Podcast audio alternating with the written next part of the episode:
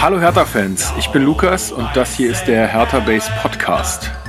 Wie ihr vielleicht ein bisschen hören könnt, bin ich schon wieder nicht in meinem Studio zu Hause. Nein, ich weile gerade in Philadelphia.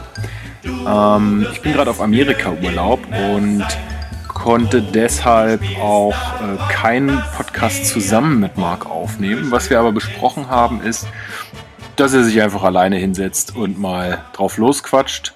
Quatschen kann er ja. Insofern äh, folgen gleich 50 Minuten ähm, Analysen, ähm, Kritik und ähm, Verbesserungsvorschläge von Marc.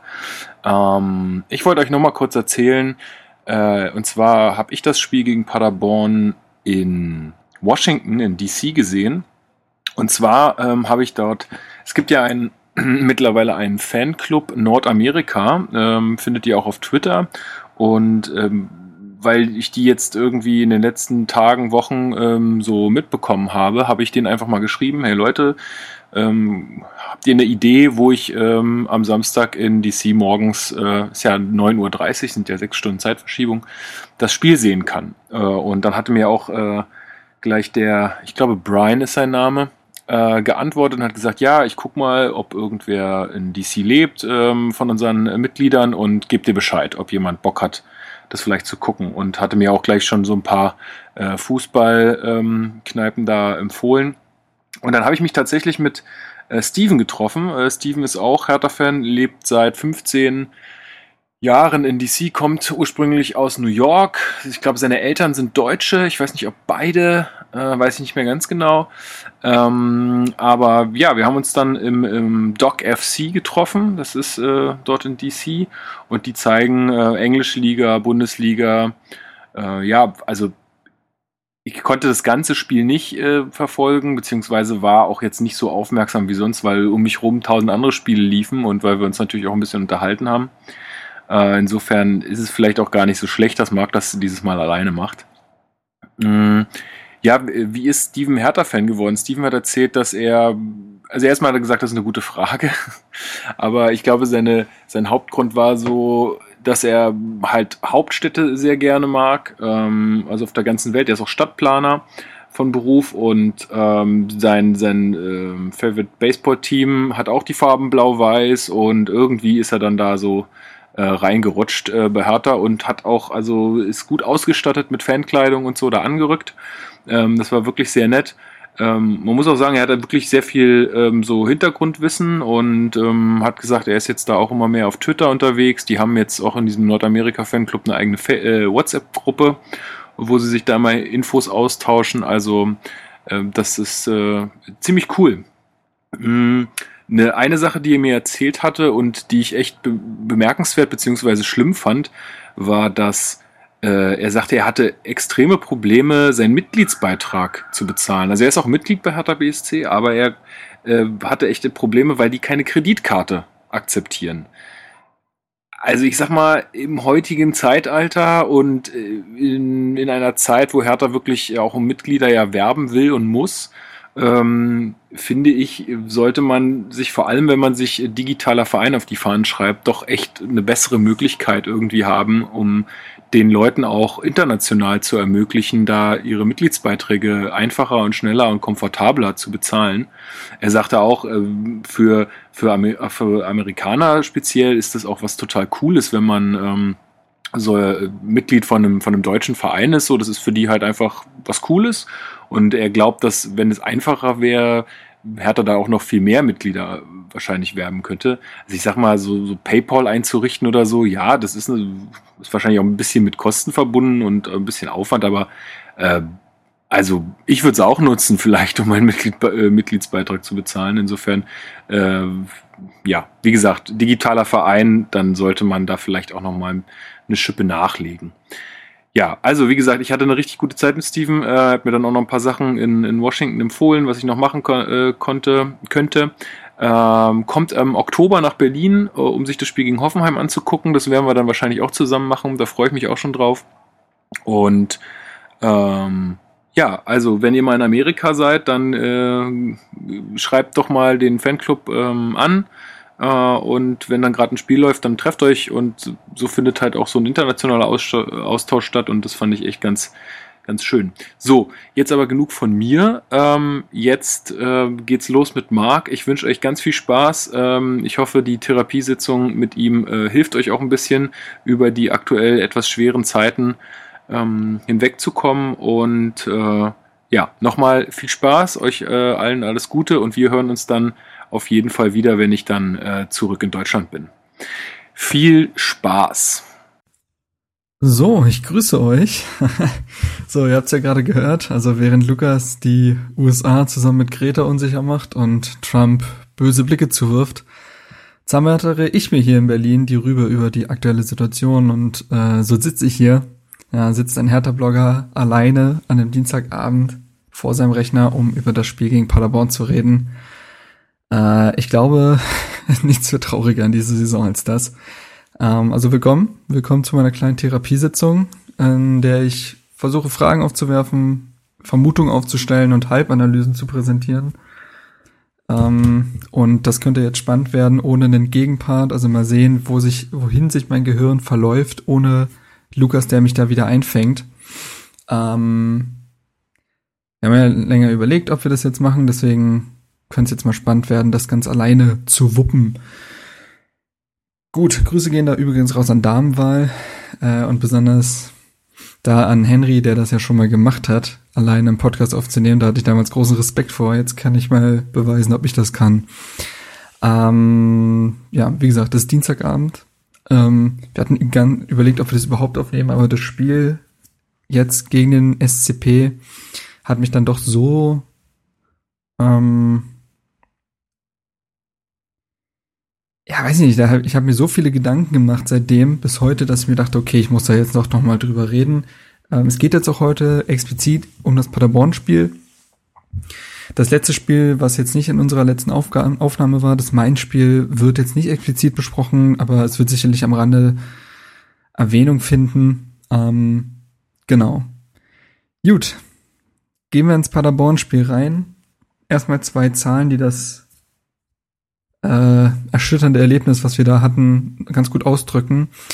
Als Heimteam gegen einen Aufsteiger, der im Sommer 100.000 Euro ausgegeben hat, während man allein für Luke Barke ja 20 Millionen gezahlt hatte, hat man es geschafft, 38 Ballbesitz, 38 Prozent Ballbesitz und 6 zu 18 Schüsse zu verbuchen. Mm. Allein das reicht eigentlich schon, um das Ausmaß, das katastrophale Ausmaß darzulegen. Also ja, ähm, wir haben das Spiel gesehen, glaube ich, alle. Es war offensiv absolut ideenlos. Es war ein Tag, an dem Javairo Dörosun das Spiel im Alleingang gewonnen hat, äh, wo er nicht nur das ja, völlig verrückte, geniale, herausragende und unglaubliche Tor zum 1 zu 0 macht, wo er fünf Paderborner stehen lässt und dann einschiebt. Das war, glaube ich, etwas, was die Mannschaft unglaublich doll gebraucht hat. Eben das, diese Unbekümmertheit, dieses einfach diese, diese, diesen Mut, etwas zu versuchen und eben nicht Dinge zu zerdenken. Also Derosun war ja in diesem Spiel nicht ein bisschen unsicher, sondern hat einfach, man hat ihm einfach diese Freude angemerkt, seit November 2018 das erste Mal wieder in der Startelf zu stehen. Also seit fast einem Jahr. Und er hat dann nicht nur das Tor gemacht, sondern ja auch die Vorlage zum 2 zu 0 geliefert, wo er den dann im Rückraum freistehenden Wolf perfekt bedient, der dann einschiebt. Freut mich grundsätzlich auch erstmal für Wolf, der zwar kein gutes Spiel gemacht hat, aber als Neuzugang im ersten Heimspiel zu treffen, das äh, hilft natürlich ungemein. Ungemein hilft natürlich auch, ähm, drei Punkte aus diesem Spiel mitgenommen zu haben. Das ist natürlich die Überschrift erstmal. Ne? Über über allem steht, dass Hertha gegen Paderborn drei Punkte geholt hat. Dass Hertha das erste Mal in dieser Saison drei Punkte geholt hat, von einem Punkt auf vier Punkte gesprungen ist, vom Tabellenplatz 18 auf 15. Auch wenn die Tabelle aktuell nicht viel aussagt, ist es, glaube ich, gut für die Mannschaft, nicht jeden Tag zu lesen, dass man Tabellenletzter ist. So, ähm, das erstmal grundsätzlich. Ähm, Offensive habe ich schon mal grundsätzlich benannt. Das war, das war erschreckend. Es war wirklich erschreckend, wie absolut ideenlos diese Mannschaft äh, agiert hat, wie unsicher, wie fahrig. Ähm, da sind sicherlich auch besonders Marco Grujic, André Duda und Davy Selke zu nennen, die ich auch, also zwei von denen, nämlich Duda und Selke, hatte ich auch in meiner letzten Einzelkritik dann mir vorgeknüpft, die in sämtlichen Dingen eigentlich ihre Präzision vermissen lassen und Grujic ist auch ein Schatten seiner selbst, der, der, der Mann, der letzte Saison irgendwie jedes Spiel, auf dem er, bei dem er auf dem Platz stand, an sich gerissen hat, ist aktuell, ja, ein Fremdkörper. Uwe Bremer hatte es äh, jetzt im Rasenfunk, wo er zu Gast war, gut formuliert. Es wirkt so, als ob Marco Grujic aktuell sein, und ich darf hinzufügen, wenig talentierten äh, Zwillingsbruder aufs Feld geschickt hat. Ähm, ähnlich ist es, verhält es sich mit Duda. Und Selke ist zwar unglaublich engagiert, aber ja, ihm fehlt's, äh, ihm fehlt's gänzlich an Präzision und Coolness. Ähm, bewegt sich auch oft im Abseits, macht sich Dinge durch Offensivfouls kaputt, ähm, was schade ist, weil dass man ihm das Engagement nicht absprechen kann, ist klar. Ähm, genau, das grundsätzlich erstmal zur Offensive, ähm, zu den einzelnen Spielern und zur Mannschaft und Pipapo möchte ich jetzt noch kommen. Ich habe jetzt mir so ein paar Gedanken gemacht, aber jetzt kein vollständiges Skript geschrieben. Also wir werden sehen, wo mich mein Kopf jetzt hinführt, wie lange ich hier auch quatschen werde. Ich bin, ich bin sehr gespannt. Das ist für uns alle Neuland. Ähm, genau. Also grundsätzlich erstmal zur Offensive. Das war sowohl individuell als auch mannschaftstaktisch äh, taktisch grausam. Ähm, und ja, genau, das, das erstmal dazu. Defensiv muss man sagen, war es nicht viel besser. Ähm, defensiv ist man weiterhin sehr anfällig. Ähm, es sind viele M's, glaube ich, auch jetzt. Ja, ungefähr so viele M's, wie ich produziere, produziert die Abwehr Lücken und komische individuelle Fehler und Unsicherheiten und falsche Staffelungen auch wenn Boyata ein absoluter Gewinn ist für die Viererkette, der hat jetzt zum zweiten Mal von Anfang an gespielt in der Viererkette, nachdem er zuvor nicht eine Pflichtspielminute hatte und ja auch Teile der Vorbereitung, große Teile der Vorbereitung verpasst hatte als Neuzugang, ähm, ist er zusammen mit Per Schäbrett, würde ich sagen, so ziemlich der Gewinner bislang. Also es gibt ja nun wirklich wenig Lichtblicke, aber Boyata, Schäbrett und Dörrosun sind sie. Ähm, Boyata deswegen, weil er so ein bisschen wirkt wie damals Karim Rekik bei seinem Debüt für Hertha und in seinen ersten Spielen für Hertha. Er hat sofort eine Präsenz, wirkt sofort wie so ein Abwehrchef, ähm, ruht in sich, hat eine unglaubliche Dynamik und Wucht in seiner Zweikampfführung, dass man oft denkt, oh, das war jetzt aber ganz schön knapp, aber er scheint es im Griff zu haben. Zudem beweist er, dass man ihm auch einen Ball geben kann, dass er dann auch weiß, wie er damit umzugehen hat. Er ist pressingresistent und er kann ein ordentliches Aufbauspiel liefern. Er spielte jetzt zwar keine spektakulären langen Laserpässe über 70 Meter, aber er will was Konstruktives mit dem Ball machen und spielt vor allen Dingen halt keine haarsträubenden Fehlpässe und produziert auch keine haarsträubenden Fehler, wie es ja Karim Rekel getan hat, wie es Niklas Stark immer noch tut, wie auch in diesem Spiel ähm, beim Gegentor, wo erst Marvin Plattenhardt unglaublich schlecht aussieht, der sich von Mo Dreger da wirklich so abkochen lässt, wo man denkt, das, also das kann ja wohl nicht wahr sein. Also das ist, das hat mich fassungslos zurückgelassen. Das war wie ein kleiner Schuljunge, der einfach nur hinterher rennt. Das, das, das darf nicht sein. Auch wenn Plattenhardt in diesem Spiel tatsächlich offensiv, ich habe gestaunt, von überhaupt sechs Torchancen hat er vier vier vorgelegt, das äh, auch wenn das erste Tor natürlich ähm, ja also das äh, mit der Hand das das darf nicht zählen, aber gut ähm, wir nehmen es aktuell, aber ja genau defensiv hat äh, Plattenhardt überhaupt nicht überzeugt äh, und beim Gegentor lässt erst Modrega ihn stehen und dann kommt Liga stark beim Ben Zulinski nicht hinterher und auch das darf nicht passieren. Also du musst auf dem Punkt da sein. Das darfst du von dem Innenverteidiger in der Bundesliga erwarten. Das darfst du von einem, ja, ich sag mal, etatmäßigen Nationalspieler darfst du das erwarten und auch vom Kapitän auf dem Feld. Also man merkt, dass Stark immer noch extrem krass mit sich selbst beschäftigt ist, in einem Loch ist, ähnliches. Also ähnlich großes Loch, wie es aktuell Marco Grujic und Duda, also die treffen sich da unten wahrscheinlich im Formkeller und trinken was zusammen. Ähm, wen ich da aber tatsächlich defensiv noch rausheben möchte, denn er gehört nun mal zur Defensive, ist Rune Jahrstein, ähm, der mir sehr gut gefällt, ist in den letzten beiden Spielen immer auf dem Posten gewesen, hatte da einige Bälle, es waren zwar keine spektakulären, unhaltbaren Bälle, die er rausgefischt hat, aber Er war stets auf dem Posten und strahlt große Sicherheit aus. Das hilft auf jeden Fall, denn wenn wir jetzt auch noch ein Torwartproblem hätten, dann, ja, dann wirklich gute Nacht. So ist es aber so, dass wir einen Torhüter haben, der noch einige Szenen entschärft, die die wackelige Defensive produziert und das ist viel wert. So, ähm, jetzt habe ich mal so ungefähr Offensive und Defensive beschrieben. Ähm, wie gesagt, ich kann gerne noch Per Schellbrett rausheben, der beweist, dass man einfach geduldig sein muss und seinen Job machen muss und dann kriegt man seine Chance auch wieder, da Rieder nach seiner brutalen Vorbereitung doch nicht zu, bislang zumindest der Gewinn, der zu sein schien. Ähm, und so ist Schellbrett jemand, der diese nötige Aggressivität und Seriosität äh, ins zentrale Mittelfeld bringt, der jeden Zweikampf annimmt, als wäre es sein letzter, der rennt, der aber auch konstruktiv nach vorne spielt, der schnell das Umschaltspiel forciert, während Marco Grujic unfassbar behäbig wirkt, sowohl in seiner Rückwärtsbewegung als auch im Spiel nach vorne. Ich, ich weiß nicht, wann ich Marco Grujic das letzte Mal hab sprinten sehen. Das ist immer so ein lockeres Traben und das kann nicht wahr sein. Das macht einen fuchsig, wenn man überlegt, welches, über welches Talent dieser Spieler verfügt.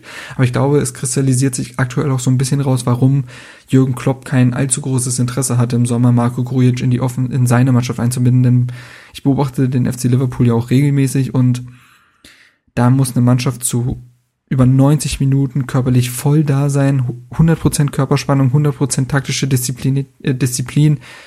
Und das bringt Grujic überhaupt nicht mit aktuell. Genau.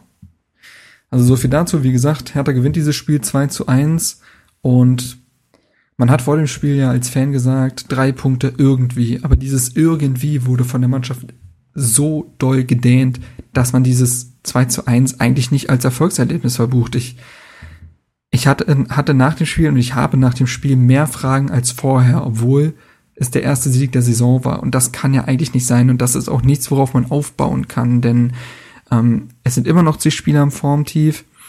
Es werden immer noch individuelle Fehler produziert, für die ein Chovic ne, grundlegend auch erstmal nichts kann. Ähm, und ich habe so ein bisschen Angst davor, dass das, was vorher beschworen wurde von der Mannschaft, von dem Trainer, von Teilen des Umfelds, dass sobald man drei Punkte eingesammelt hat, es ja dann deutlich besser flutscht. Ich habe Angst, dass die Mannschaft das als Schnellläufer, äh, als Schnellläufer, als Selbstläufer erkennt, ähm, der oder annimmt und sagt, ach so, ja gut, jetzt haben wir drei Punkte, jetzt muss es ja automatisch besser laufen und dann eben nicht noch gieriger ist, Dinge zu verbessern, denn ein 2 zu 1 gegen Aufsteiger Paderborn, die bislang auch nur einen Punkt haben und jetzt Tabellenletzter sind, das ist die fucking Mindestanforderung für eine Mannschaft von, äh, von einer Mannschaft, wie härter sie ist mit ihren Ambitionen. Und da gibt's, es gibt auf nichts aufzubauen weiterhin. Klar, man hat jetzt eine bessere Effizienz gezeigt, das war ja das Problem jetzt noch gegen beispielsweise Mainz, ne, dass man da 16 Torschüsse produziert hat oder 16 Schüsse auswärts. Das ist gut und da hat man einfach die Kiste nicht getroffen. Da erinnere ich, erinnere ich mich zum Beispiel an zwei Selke-Chancen, eine mit chance Das hat man liegen lassen. Das hat man jetzt in dieser Partie deutlich besser gemacht. Aus sechs Schüssen zwei Tore zu produzieren, das, ich sag mal, ist Dardai-like. ähm, so, das ist, das ist das Einzige, was sich verbessert hat. Defensive ist genauso wackelig wie vorher. Offensive ist noch ideenloser, denn wenn man es schafft, auswärts 16 Schüsse zu produzieren und zu Hause 6, dann hat man irgendwas nicht besser gemacht. Ähm, aber zu der Grundausrichtung komme ich gleich. So. Und auch das hat Uwe Bremer auch schon im Rasenfunk gesagt. Mh, mm, so solch ein Aufschwung durch drei Punkte wird ja meistens dadurch produziert, dass die Mannschaft und der Trainer ein gemeinsames Erfolgserlebnis haben. Also dass etwas, was der Trainer sich ausdenkt, die Mannschaft so umsetzt und dann zum Erfolg führt, dass alle darin bestärkt werden in dem Plan, den sie vorher hatten. Dieses Spiel wurde aber durch ähm, durch eine Einzelaktion Dilrosons und durch einen einzigen Konter produziert. Und das ist nichts, worauf sich aufbauen lässt. Es ist auch defensiv nichts passiert, worauf sich aufbauen lässt. Es ist im Aufbauspiel nichts passiert, worauf sich aufbauen lässt. Und das, und davor habe ich halt Angst, dass dann trotzdem jetzt die ganze Zeit angenommen wird, ach, naja gut, wir haben jetzt drei Punkte, dann, dann müsste das gegen Köln jetzt plötzlich einfacher werden. Denn die Mannschaft, da würde ich gerne zu kommen, denn die Mannschaft hat sich in den letzten Jahren, auch unter Dardai, auch oftmals dadurch äh, gekennzeichnet, eine zu schnelle Zufriedenheit zu generieren, ähm, die Geilheit, wirkliche Geilheit auf Siege vermissen zu lassen, nicht dahin zu gehen, wo es weh tut, nicht ähm, alles auszureizen, sondern immer so im Fahrwasser dessen zu schwimmen, wo man sagt, ja, das, da ist man noch ungefähr im Soll, da kann jetzt keiner groß meckern. So, das ist eine, das ist eine Einstellungsfrage, das ist eine, ja, ich benutze dieses Wort auch nachdem Marco Reus ähm, den Reporter übrigens vollkommen zurecht, zurechtgestutzt hatte. Ähm, das ist eine Mentalitätsfrage. Und das muss das muss jetzt ähm, der Auftrag für Ante sein, neben den taktisch-spielerischen Dingen, die überarbeitet werden müssen, da keinerlei Zufriedenheit aufkommen zu lassen, denn es gibt nichts, worüber man zufrieden sein sollte, nichts. Und das muss in die Köpfe der Spieler reingehämmert werden. Also da muss eine schonungslose ähm, Analyse stattfinden, die bereinigt ist davon, dass man gewonnen hat. Denn dieses Spiel hat man nicht verdient gewonnen. Es wäre sogar eher ein Spiel gewesen, wo man am Ende verliert und sagt, naja gut, beschweren darf man sich nicht. Und das, wie gesagt, nicht gegen Leverkusen, Leipzig, Hoffenheim, Bayern, Dortmund, nein, gegen Paderborn. Die zugegebenermaßen sehr mutig spielen, ähm, die zugegebenermaßen einen offensiv reiferen Fußball spielen, als es andere Aufsteiger tun. Ich blicke in einen gewissen Teil Berlins. ähm, aber dennoch kann das nicht sein. Dennoch kann das nicht sein. Und das Spiel hat mich wirklich schockiert, schockiert zurückgelassen. Ich habe, ich hadere bis heute, genau deswegen sitze ich ja jetzt auch hier und laber ähm, mir es von der Seele. Und ja, es sind drei Punkte auf dem Konto. Es erleichtert ein wirklich im minimalsten Maße. Aber ja, ich habe das Gefühl, es herrscht manchmal auch so, noch so eine dadaische Denke in den Köpfen der Spieler, dieses auch sich also ich fand es bezeichnend, als Hertha das 1 zu 0 gemacht hat, sind sie nicht auf das 2 zu 0 gegangen, wie es eigentlich sein müsste. Nein, man hat sich zurückgezogen. Und das war ja auch immer der Vorwurf, den man den, der Mannschaft unter Dada gemacht hat, eben nicht geil auf das 2 zu 0, 3 zu 0, 4 zu 0 zu sein, sondern eher abzusichern. Und das ist auch noch eine, wie gesagt, das ist auch eine Frage des Kopfes, der Psychologie. Und das hat Czovic anscheinend auch noch nicht aus der Mannschaft rausbekommen, beziehungsweise es ist wieder aufgekommen dadurch, dass man sich in solch einer brenzlichen Situation befindet und alle verunsichert sind. So. Das also grundlegend erstmal zur Mannschaft. Kommen wir zu Czovic. Czovic, wie äußere ich das? Erstmal würde ich sagen, kommen wir zu der grundsätzlichen Taktik, die er gewählt hat. In einem Auswärtsspiel gegen Mainz ähm, den Ball dem Gegner zu geben, kann man grundsätzlich verstehen, besonders wenn man vorher zweimal 3 zu 0 verloren hat gegen Wolfsburg und Schalke. Aber auch da gab es viel zu viele Phasen, wo die Mannschaft trotzdem viel zu passiv war. Denn was, wenn man eins unter Dada gelernt hat, war, man kann ein Spiel auch durch die Defensive kontrollieren. Das ist nicht der Fall gewesen. Man ist geschwommen gegen Mainz und gegen Paderborn umso mehr. Auch hier hat man die Taktik gewählt, das hat Czovic nachher auch erklärt, dem Gegner die Stärke, die Stärke, nämlich das Umschaltspiel zu nehmen, indem man der Mannschaft den Ball gibt und sich zurückzieht. Grundsätzlich kann man ja am Ende sagen, es hat funktioniert, das 2 zu 0 entsteht durch einen Konter. Aber wenn man mit der Prämisse rangeht, dass die Mannschaft gegen Mainz ja trotzdem 16 Schüsse produziert hat, zu Hause spielt, gegen einen Aufsteiger spielt, ist solch eine Underdog-Taktik schon boah, abenteuerlich, weiß ich nicht. Nee, eigentlich das Gegenteil. So konservativ, wie es fast hätte Dada nicht sein können. Und das ist krass, denn wie gesagt, man hat Czovic mit der Prämisse geholt, erfolgreicheren, vor allen Dingen offensiveren, dominierenden Ballbesitz Fußball zu spielen. Und aktuell fühlt es sich wie Steinzeit an, was man hier produziert. Und man sich nicht mal, dass man, dass man ein, eine Spielart wählt, wo es auf die Basics ankommt, ne? also Zweikampfstärke, richtig, äh, taktisch kluges Stehen, ähm, sauberes Passspiel nach vorne, um den schnellen Konter durchzubringen. Selbst diese Basics sind aktuell nicht da. Und dann ist es vielleicht legitim zu sagen, dass Czovic eben jetzt nicht den fein, die feine Klinge auspackt, um sich dann von Paderborn auskontern zu lassen, um sich am Ende anhören zu müssen. Man wüsste doch, man wusste doch eigentlich, worauf man sich einlässt und wie man in so einer Phase das trotzdem durchdrücken will. Ja, aber die Mittel, die durch den Zweck, in dem Fall das 2 zu 1, geheiligt wurden, waren so beschämend schlecht, dass sie es eigentlich, dass, dass, dass es eigentlich nicht in Ordnung ist und dass man sich, äh, wie sage ich das, dass die Taktik ist einfach ähm, erschreckend dafür, was man sich eigentlich vorgenommen hat, was man für Spielermaterial hat und was der Gegner eigentlich bereit ist, äh, in, auch in die Waagschale zu werfen oder in der äh, vielmehr in der Lage ist, in die Waagschale zu werfen. Und das hat einem wirklich ähm, sämtliche Gesichtszüge entgleiten lassen an dem Samstag.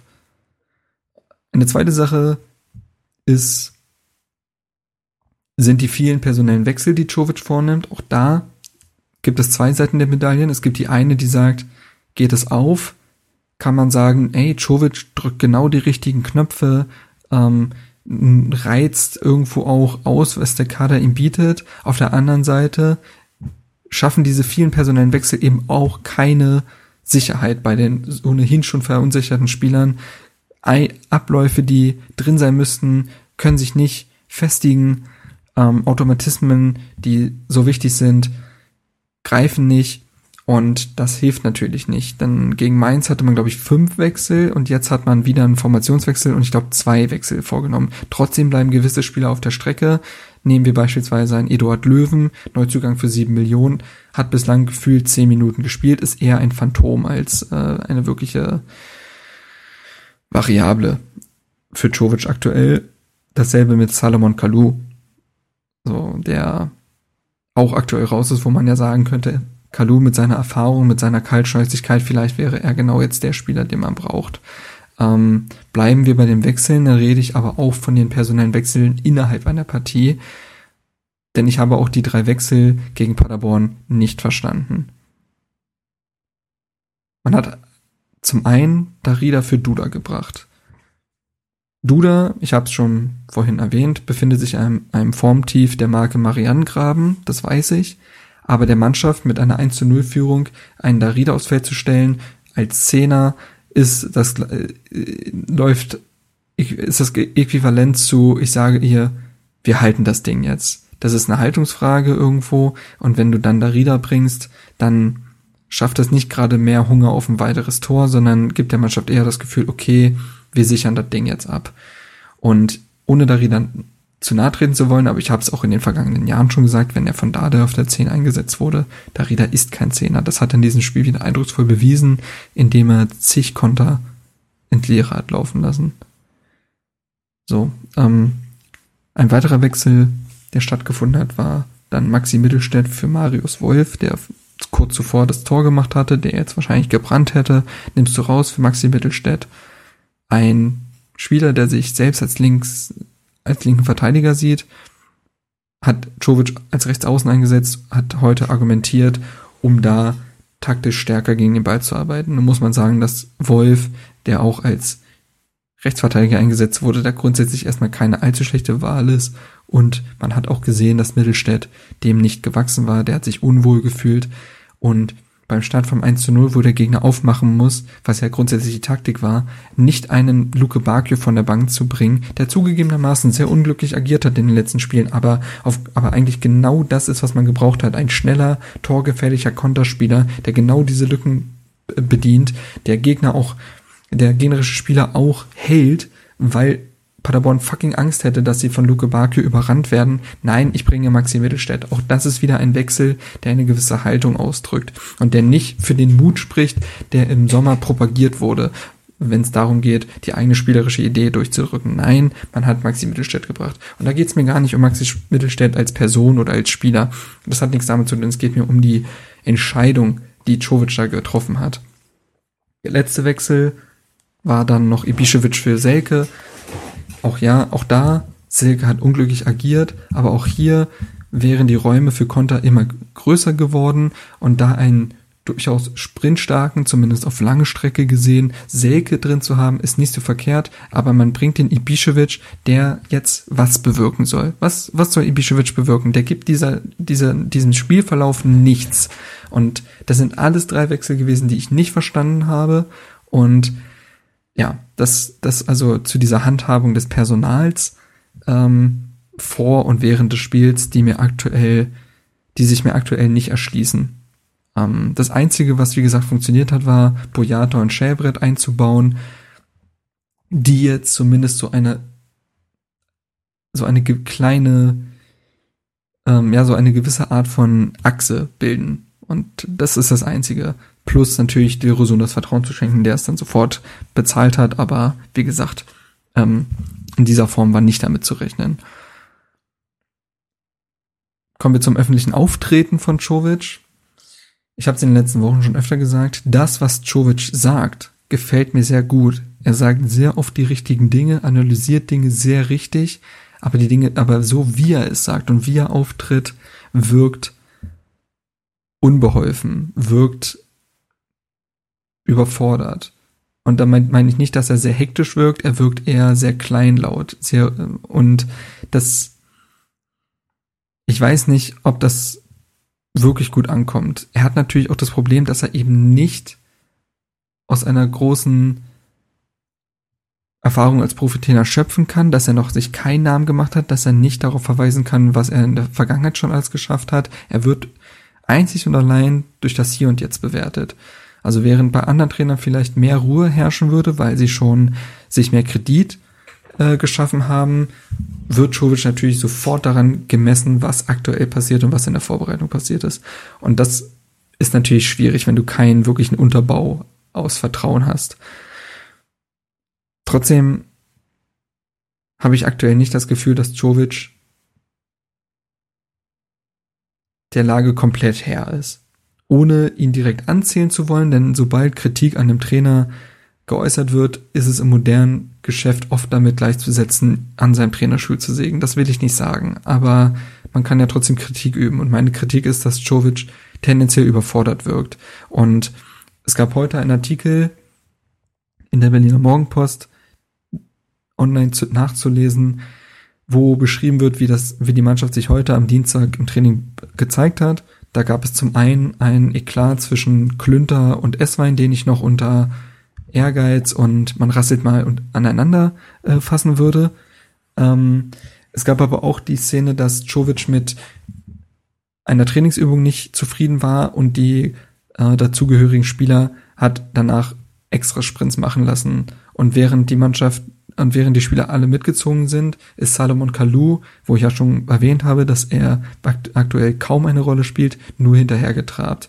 Also muss, das ist zum einen natürlich nicht professionell von Kalu, zeigt aber auch, dass aktuell wahrscheinlich nicht das größte Vertrauen in Jovic, Herz, äh, Jovic herrscht seitens der Spieler, weil auch sie natürlich keinen großen Namen vor sich haben und sie wahrscheinlich das Gefühl haben, und das ist genauso falsch von der Mannschaft, also das ist falsch von der Mannschaft, ich will das anprangern, aber trotzdem äh, ist es irgendwo menschlich, dass sie natürlich auch sagen, ja, okay, dann erklären wir doch jetzt erstmal, was denn hier passieren soll. Und Jovic scheint nicht den allergrößten Kredit aktuell bei der Mannschaft zu haben, weil bislang kaum etwas aufgegangen ist, was er sich in der Vorbereitung oder Vorspielen überlegt hat. Einzig die Umstellung gegen Bayern ähm, auf dem 4-3-3 damals, was dann ja auch insgesamt zu einem Unentschieden geführt hatte, ist aufgegangen. Alles andere hat noch nicht geklappt. Und Jovic musste bislang sehr oft Lehrgeld zahlen und setzt gleichzeitig aber nicht auf Spieler, die ihm vielleicht helfen könnten. Wie gesagt, ein unbeschwerterer Spieler wie Eduard Löwen, der motiviert sein wird, ein ähm, erfahrener Leitwolf wie Kalu, der mit Kaltschnäuzigkeit mm, auftrumpfen könnte, junge, unbekümmerte Spieler aus dem eigenen Nachwuchs, die vielleicht helfen könnten, beispielsweise Jaschemski, ähm, finden alle keinen Einsatz aktuell. Und ich sage nicht, dass die Personalpolitik komplett falsch ist, die Czovic wählt, aber das sind auf jeden Fall Faktoren, die ihn in der Mannschaft jetzt auch nicht beliebter machen werden. So, Jetzt muss ich mal kurz was trinken, denn so lange am Stück zu reden ist dann doch anstrengend. So, zuletzt gab es ja noch oft Trinkpausen während der Spiele, die gibt's jetzt auch während des Podcasts. So, jetzt bin ich jetzt grundsätzlich erstmal auf die Mannschaft eingegangen. Eins möchte ich dazu aber noch sagen, was man jetzt auch besonders in dem Spiel wieder gemerkt hat. Ein Spieler fehlt einfach extrem, der sich jetzt leider wieder verletzt hat. Inbandriss im Knie. Arne Meyer. Arne Meyer, oft dafür auch kritisiert, etwas zu unauffällig zu sein, ist ein Spieler, der der Mannschaft letzte Saison oder in den zwei Saisons zuletzt dadurch geholfen hat, dass er ein unglaublich starker Strukturgeber ist, der den Spielern, der ein Verbindungselement ist zwischen Offensive und Defensive, der das Ganze einfach flüssiger macht und man weiß auch, dass Grujic und Duda mit ihm zusammen deutlich besser funktioniert haben. Seit er weg ist, verletzt, fehlt, funktioniert das zentrale Mittelfeld, was eigentlich ja das Prunkstück war, nicht mehr und ist plötzlich das Sorgenkind geworden. Und es ist, man sieht aktuell, dass Meier als Strukturgeber einfach extrem fehlt. Das wollte ich auf jeden Fall noch hinzufügen, was die Mannschaft angeht. So, ähm, ich habe davon schon gesprochen, wie pragmatisch Czovic aktuell agiert. Vielleicht zu pragmatisch, zu wenig ähm, einbringt von seiner eigentlichen Idee. Und da ähm, möchte ich noch mal kurz auf das Thema Vorbereitung eingehen, denn aktuell wirkt für mich Czovic nicht wie ein Trainer, der an Stellschrauben arbeitet, der sieht, dass seine Mannschaft Ansätze irgendwie davon zeigt, was sie eigentlich spielen will. Nein, Czovic wirkt wie ein Interimstrainer, der irgendwie jedes Leck, was irgendwo ist, zustopfen muss und während er das macht, fast wie in so einem schlechten Mickey Mouse Comic, äh, geht das nächste Loch auf und er muss da wieder stopfen und das kann eigentlich nicht wahr sein. Also ich verstehe den Pragmatismus, den er aktuell wählt, durchaus, aber dieser Pragmatismus kommt auch daher, dass in der Vorbereitung anscheinend etwas Grundlegendes nicht geklappt hat. Denn das, was aktuell passiert, müsste eigentlich in der Sommerpause passiert sein. Aktuell wirkt die Mannschaft so, als ob sie nach einer schweren Krise wieder laufen lernen müsste, ähnlich wie es damals war, als Paldada übernommen hat. Das kann ja aber am Anfang einer Saison mit einem neuen Trainer eigentlich nicht sein. Eigentlich müsste die Mannschaft da motivierter sein, könnte dann zwischendurch ein Tief haben oder die Lernkurve geht steil nach oben. Aber aktuell ist keine Lernkurve zu sehen, sondern ein Abfall. Und das ist innerhalb der ersten fünf Spieltage unglaublich eigenartig und eigentlich nicht zu erklären. Außer, dass in der Vorbereitung, wie gesagt, grundlegende Dinge nicht richtig funktioniert haben. Ich war in der Vorbereitung nicht dabei. Ich kann es nicht grundsätzlich, ich kann es nicht äh, tiefergehend bewerten. Aber wenn Basics nicht stimmen, wie Defensivarbeit, wie Offensivabläufe, ne, dann ist das alarmierend und dann spricht das nicht dafür, dass in der Vorbereitung die richtigen ähm, Grundsteine gelegt wurden. Tja, so, das sind jetzt erstmal so gewisse Punkte zum Paderborn-Spiel, zu der aktuellen Lage, zu Czovic, den ich als, den ich unglaublich sympathisch finde. Ich halte ihn für einen grundanständigen Typen. Ich halte ihn für einen sehr ehrgeizigen Typen, der seine Chance in der Bundesliga auf jeden Fall nutzen will. Aber aktuell, und, ich, und das ist ein reines Bauchgefühl, das ist sehr subjektiv, wirkt es eher wie, als ob man in zwei Jahren zurückblickt und sagt, ah ja, Czovic, das war ein netter Typ, aber ja, hat einfach nicht gepasst. Nach ein paar, nach ein paar Monaten war das Ding halt durch. Das war, er war noch nicht so weit. So wirkt das eher aktuell und nicht wie, ah okay, alle mal ruhig bleiben, Ansätze sind zu sehen. Nein, die Mannschaft muss gerade an Dingen arbeiten, die in der Vorbereitung hätten passieren müssen, die eigentlich sogar aufbauend darin sind, was Dada die letzten viereinhalb Jahre gemacht hat. Denn auch da müsste man sagen, gewisse Abläufe, gewisse Denkweisen, gewisse Sicherheiten, müssten doch eigentlich noch vorhanden sein, aber selbst das ist nicht mehr da. Und das ist irritierend. Das ist irritierend, weil man ja auch von dem größtenteils gleichen Personal redet. In der aktuellen Mannschaft spielen kaum Neuzugänge. Boyata ist jetzt drin, Luke Bacchio sitzt auf der Bank, Löwen spielt nicht und damit spielt quasi kein Neuzugang. Und das ist dann schon super eigenartig und das ist, wie gesagt, nicht zu erklären. Ich habe ja am Anfang gesagt, ich möchte hier auch Fragen aufwerfen, Halbanalysen bieten. Ich habe nicht die Antwort. Ich habe viel mehr, sehr viele Fragen, die ich hier einfach äußern wollte. Und ich frage mich auch, ob es Zufall sein kann, dass so viele Spieler auf einmal im Formtief sind, dass niemand, außer jetzt Dilrosun in dem Spiel, der Mannschaft irgendwie Halt gibt. es wäre doch jetzt genau die Phase, wo ein Grujic funktionieren müsste, um der Mannschaft irgendwas zu geben, wo ein Duda kleine Sachen produziert, die der Mannschaft irgendwie das gewisse Extra geben, wo Niklas Stark den nächsten Schritt geht, weil er Verantwortung übernimmt, aber sämtliche Leistungsträger, die eigentlich funktionieren müssten, sind in einem Formtief. Und das ist und wenn alle Spieler das gleichzeitig haben, dann kann ich auch fast nicht mehr von Zufall reden. Und auch da, wie gesagt, setzt es wahrscheinlich in der Vorbereitung der Teufel. Und das ist bitter, weil ich nicht sehe, wie die Mannschaft so schnell auf ein Niveau kommen soll, wo sie die versprochenen oder vielmehr angestrebten Ziele verwirklichen kann. Wie gesagt, attraktiverer Fußball, erfolgreicherer Fußball, dominierenderer Fußball, ähm, Spieler von der Leine lassen, äh, ja, einfach Fußball bieten, dass das der den Publikum, der den Fan mehr mitreißt. Und das sehe ich aktuell nicht. Ich sehe aktuell eher eine Mannschaft, die gefühlt noch zehn Spieltage braucht, um sich wirklich zu finden. Und das ist schlichtweg zu lang. Das ist schlichtweg zu lang, das ist schlichtweg zu schlecht für die Ambition, die man hat und wirft kein gutes Licht auf sowohl Mannschaft als auch Trainer als auch Verantwortliche. Und da würde ich gerne noch mal kurz auf ein größeres Bild gucken. Da kann ich eigentlich auch wieder nur auf den äh, Rasenfunkauftritt von Uwe Bremer von der Morgenpost verweisen, der so ein bisschen das aufgeschlüsselt hat, dass die Dada-Entlassung, die Windhorst-Million, die Neuzugänge, die Czovic-Verpflichtung, dass das alles nicht synchron verlaufen ist, dass es kein kohärentes Bild abgibt und dass man aktuell eher das Gefühl hat, dass Czovic eben doch, ja, wie gesagt, die B- und C-Lösung war, dass das erstens nicht dafür spricht, dass man vollends davon überzeugt war, Jovic zu verpflichten, sondern eher Trainer abgesagt haben, dass die Windhorst-Million später kam, als man erwartet hatte, so dass oder als man damit rechnen konnte, so dass man keinen so ambitionierten Trainer holen konnte, wie sie teilweise ja im Gespräch waren, sondern dann ist keine mehr auf dem, die, also nicht mehr die richtigen auf dem Markt gab, man Schovic geholt hat und dann plötzlich die Windhorst-Millionen da waren und man sich im Nachhinein sagen muss, ach verdammt, hätten wir jetzt unseren Trainer, der den großen, der irgendwie für was Großes steht.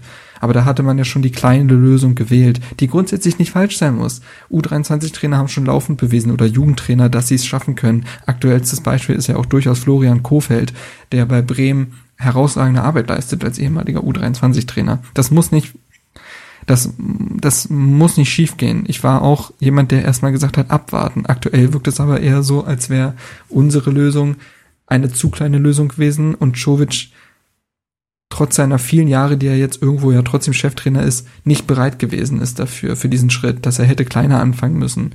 Und diese große Bundesliga-Bühne mit den Neuzugängen, dass ihm das alles so ein bisschen über den Kopf wächst, dafür spricht eben auch diese ständigen taktischen Wechsel, personellen Wechsel, ähm, diese zahlreichen Arten von Analysen, die er irgendwie wählt, dass er ja, und das es gibt kein gutes Bild ab. Es gibt kein gutes Bild ab. Ähm, und ein großer Punkt, der zuletzt öfter genannt wurde, ist, dass die aktuelle Krise auch dadurch sehr negativ bewertet wird, dass die Erwartungshaltung im Umfeld ja gestiegen ist durch die Neuzugänge, durch die Windhorst-Millionen. Um ehrlich zu sein, nehme ich das so nicht wahr. Ich glaube, die Fans sind aktuell vollkommen zu Recht ernüchtert, erzürnt, ähm, enttäuscht und fassungslos. Und sie wären es auch, wenn diese Spieler nicht gekommen wären, wenn die Windhorst-Millionen nicht da sind, weil die Mannschaft sich unabhängig davon katastrophal äh, präsentiert. Und niemand hat in diesem Sommer davon gesprochen, Europa erreichen zu müssen. Große Töne wurden eigentlich nicht gespuckt. Das Einzige, was gesagt wurde, ist, man will sich tabellarisch verbessern, was wenn man vorher Platz 11 erreicht hatte, ein absolut legitimes Ziel ist und dass man attraktiveren Fußball spielen will. Was auch, besonders wenn man sich die letzte Rückrunde ansieht, ebenfalls nur folgerichtig ist. Das war das Einzige, was erwartet wurde. Und dass man halt Dinge sieht, wo man sagt, aha, das, was wir jetzt spielen, haben wir unter Dada so nicht gesehen. Dazu war Dada anscheinend nicht in der Lage. Denn viele haben die Entlassung ist ja als relativ unnötig angesehen, weil man in keiner tiefsten Krise gesteckt hat, weil man seit viereinhalb Jahren stabil ist. Und diese, diese, diese Zweifler musste man jetzt ja eigentlich einfangen. Aber aktuell werden diese ja nur darin bestätigt, in, dass man hier die falsche Entscheidung getroffen hat. Und ich bin immer noch jemand, der versucht, möglichst ruhig zu bleiben, möglichst viel Geduld aufzuweisen, aber das, was aktuell passiert, macht für mich nicht den Eindruck, als würde man, als wäre man auf dem richtigen Weg. Die nächsten beiden Spiele gegen Köln und Düsseldorf waren vorher Spiele, die, also vor der Saison Spiele, wo man gesagt hat, aha, das sind, wenn man in die Tabellenregion will, wo man um, äh, die man anpeilt, dann muss man diese Spiele gewinnen.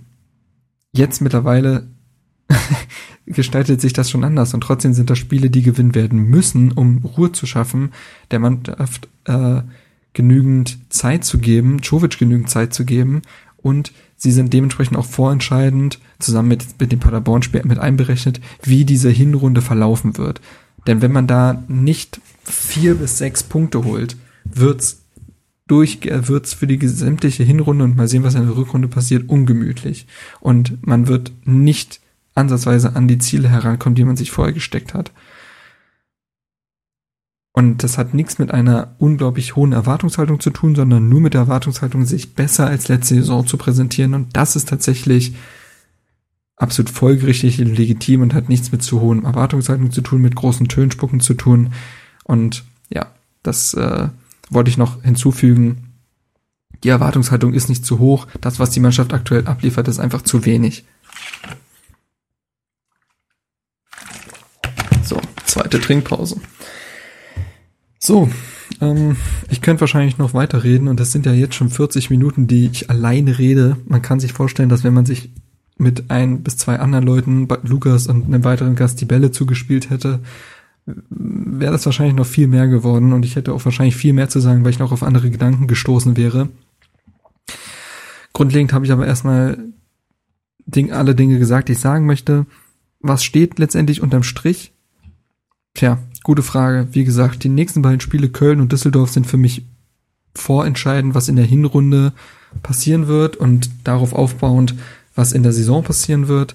Die Mannschaft muss sich da jetzt selbst aus diesem Sumpf rausziehen. Sie muss endlich Ansätze davon zeigen, was man eigentlich tun will, die bislang eigentlich nur in der ersten halben Stunde gegen Wolfsburg gezeigt wurden, wo man das gesehen hat, ach, da will die Mannschaft hin, ach, das will sie spielen, okay, sehr gut. Da hat einfach nur das Tor gefehlt und dann hat man sich auskontern lassen. Das ist bitter, aber danach ist alles zusammengebrochen und ähm, ich übe schärfste Kritik daran, wie die Mannschaft sich aktuell präsentiert. Ich übe schärfste Kritik daran oder frage mich vielmehr, was eigentlich in der Vorbereitung passiert ist oder nicht passiert ist. Ähm, das, das kann eigentlich nicht sein, dass man jetzt bei Null anfängt am fünften Spieltag was hat man die Wochen und Monate zuvor getan, zumal es eine Vorbereitung war, die weder von EM noch WM gestört war. Man hatte den Großteil des Kaders, hatte man zusammen durchgängig und konnte mit ihm trainieren. Und sich so jetzt überrollen zu lassen von einem außer, außerhalb des Bayern-Spiels machbaren Spielplan so aus der Fassung zu bringen, ist erschreckend. Und ich weiß nicht, wie man jetzt verbleibt. Man muss die nächsten beiden Spiele abwarten, weil sie, wie gesagt, einen vorentscheidenden Charakter haben, wie ich finde. Dann hat man eine Länderspielpause und kann ein gewisses Vorfazit ziehen oder ein Zwischenfazit ziehen. Jetzt gerade muss man einfach nur sagen, dass die Lage unglaublich prekär ist, dass Jovic droht, ähm, dass das Jovic droht, alles aus der Hand zu verlieren, alles aus der Hand leiten zu lassen, nicht die Souveränität mehr zu besitzen. Ähm, und so langsam aber sicher Vertrauen von Mannschaft und Manager zu verlieren, wenn keine, keiner seiner Ideen in irgendeiner Weise umgesetzt werden können, erfolgreich. Ich möchte aber, wie gesagt, das habe ich jetzt oft genug, glaube ich, betont, die Mannschaft nicht aus der Verantwortung nehmen. Viele Spieler ähm, präsentieren sich wirklich mies, produzieren Fehler, für die ein Trainer nichts kann. Ich erwähne nochmal die beiden Eigentore gegen Schalke, ähm, unnötig produzierte Elfmeter, äh, Abspielfehler, in der Offensive ungenutzte Chancen, was auch als, ich nenne es mal, individuellen Fehler bezeichnet werden kann. Und dafür kann Jovic nichts und Jovic kann auch nichts dafür, wenn ein Kalu im Training nur hinterher trappt, weil er jetzt nicht spielt und Diva, äh, die Diva mimen muss. Und das sind natürlich Dinge, da muss die Mannschaft sich auch beweisen, denn die Mannschaft hat auch, wie gesagt, unter Dade in den viereinhalb Jahren oft genug Phasen gehabt, wo man sich gefragt hat, was ist eigentlich mit euch los? Wieso habt ihr nicht dieselbe Gier, wie sie ein Eintracht Frankfurt oder andere Mannschaften hat? Und das scheint sich aktuell so ein bisschen abzuzeichnen. Die Mannschaft wirkt nicht so, als würde sie alles geben. Und äh, das darf nicht sein. Ich kann, denn auch da, äh, es, es ist oft ein schnöder Wert und ein irreführender Wert, aber auch die Laufdaten in den letzten Spielen, die sind konstant schlechter geworden. Und auch das spricht nicht dafür, dass die Mannschaft mehr investiert. Im Gegenteil, sie investiert weniger. Und wenn ich schon spielerisch nicht viel kriege, dann renne ich mir verdammt nochmal die Lunge aus dem Leib. Das ist ein sehr plattes Argument, das stimmt. Und ich bin oft jemand, der versucht, Dinge auch taktisch spielerisch zu bewerten, aber so eine gewisse Grundtugenden müssen einfach stimmen. Basics müssen stimmen, denn sonst kann der Trainer auch auf nichts aufbauen. Man kann nicht den zweiten vor dem ersten Schritt gehen. Das hat Jovic jetzt auch oft genug betont und ich bin gespannt, wie man sich gegen Köln präsentieren wird. Ich bin gespannt, welche Taktik beziehungsweise auch welche Mannschaftsausstellung Czovic wählen wird, ob er wieder Spieler verschmähen wird, ob er wieder ähm, viele Wechsel produzieren wird oder ob er der Elf mal vertraut, wovon ich jetzt erstmal Fan wäre. Und ob er die Wechsel mal dazu nutzt, um einer spielerischen Idee Ausdruck zu verleihen oder das Ding wirklich einfach nur abzusichern. Das ist nämlich nicht der Anspruch. Und ja, wie gesagt, ähm, jetzt knapp eine Dreiviertelstunde würde ich sagen. Jo, ähm, frei von der Leber geredet, ohne irgendein Korrektiv, ohne irgendwelche Leitplanken. Da kann jetzt Schluss gewesen, dabei gewesen sein. Ich werde wahrscheinlich auch mit danach denken, verdammt, ich hätte noch so viel mehr zu sagen gehabt, aber ich bin in dem Moment nicht drauf gekommen, weil mir so ein bisschen die Ideengeber in Form der anderen Gesprächspartner gefehlt haben. Das kann auf jeden Fall sein. Aber ich wollte zumindest eine gewisse Einordnung liefern und mir auch Dinge von der Seele reden weil ich aktuell sehr mit äh, sehr hadere mit dem, was passiert, sehr fassungs- und ratlos bin und natürlich auch sehr ernüchtert, weil man sich das Ganze irgendwie anders vorgestellt hat und sämtliche Anfangseuphorie ist weg. Stattdessen herrscht Angst oder die Sorge, dass das Chovic Kapitel schon sehr schnell vorbei sein könnte, weil, wie gesagt, er keine große Lobby hat.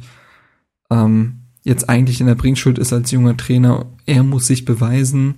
Ähm, jeder andere Trainer natürlich auch, aber junge Trainer umso mehr, weil sie eben noch nicht aus einem, aus einem gewissen Kredit schöpfen können.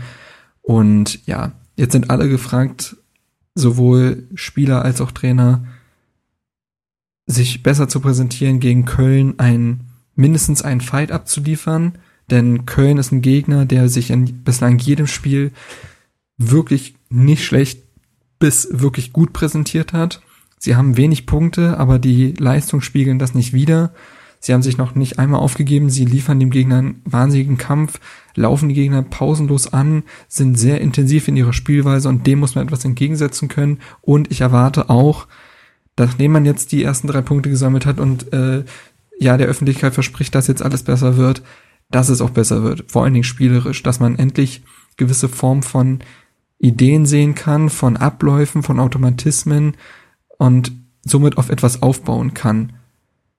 Und über allem steht natürlich trotzdem irgendwie das rein pragmatische, erstmal Punkte zu holen, um sich aus einer gewissen Gefahrenzone zu bringen. Das ist klar, aber das muss einhergehen damit, dass man auch spielerisch taktisch auf etwas, aufbauen kann und dass Spieler so langsam auch aus der Formkrise kommen. Und dafür braucht es halt auch Erfolgserlebnisse. Genau. Ähm, so viel dazu. Ansonsten noch nur die Info. Das werde ich jetzt nicht komplett besprechen. Es gab jetzt im Manager-Magazin einen Artikel vom, vom 20.09., der davon spricht, dass Investor Lars Windhorst möglichst schnell an die Börse möchte mit Hertha. Und hier heißt es, Windhorst plant eine Kapitalerhöhung für die GK, äh, GKAA und will die, neue, will die neuen Anteile dafür über die Börse verkaufen. Er hofft, der Erlös 150 Millionen. Ähm, der Artikel ist leider für Abonnenten nur für Abonnenten verfügbar, also kostenpflichtig zu lesen.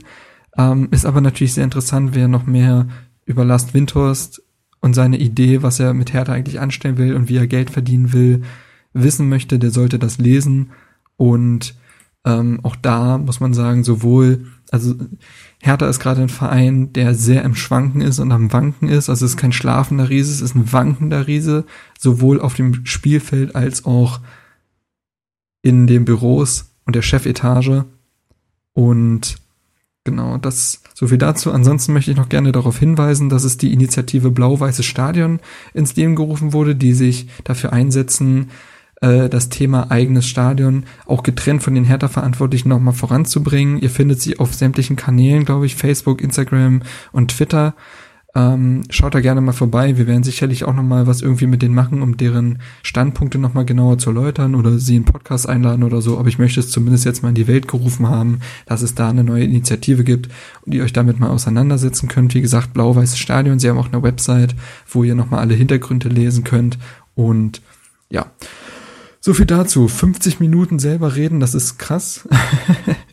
und ich verabschiede mich jetzt nun. Es ist 21 Uhr am Dienstag. Ich muss morgen um 6 Uhr raus und habe auch keine Lust mehr, mich mit solchen Gedanken auseinanderzusetzen. Ich hoffe, ich habe mich jetzt so ein bisschen katar kathartisch. Gibt's das Wort? Gibt's von Katharsis ein Adjektiv? Man weiß es nicht. Ich hoffe, ich habe ein bisschen Katharsis für mich betrieben und mir ein paar Dinge von der äh, Seele geredet und ansonsten lesen wir uns im Blog. Schaut vorbei und bis dann, macht's gut, hau he, Herr der BSC. An dem schönen Strand der Spree, dort spielt Hertha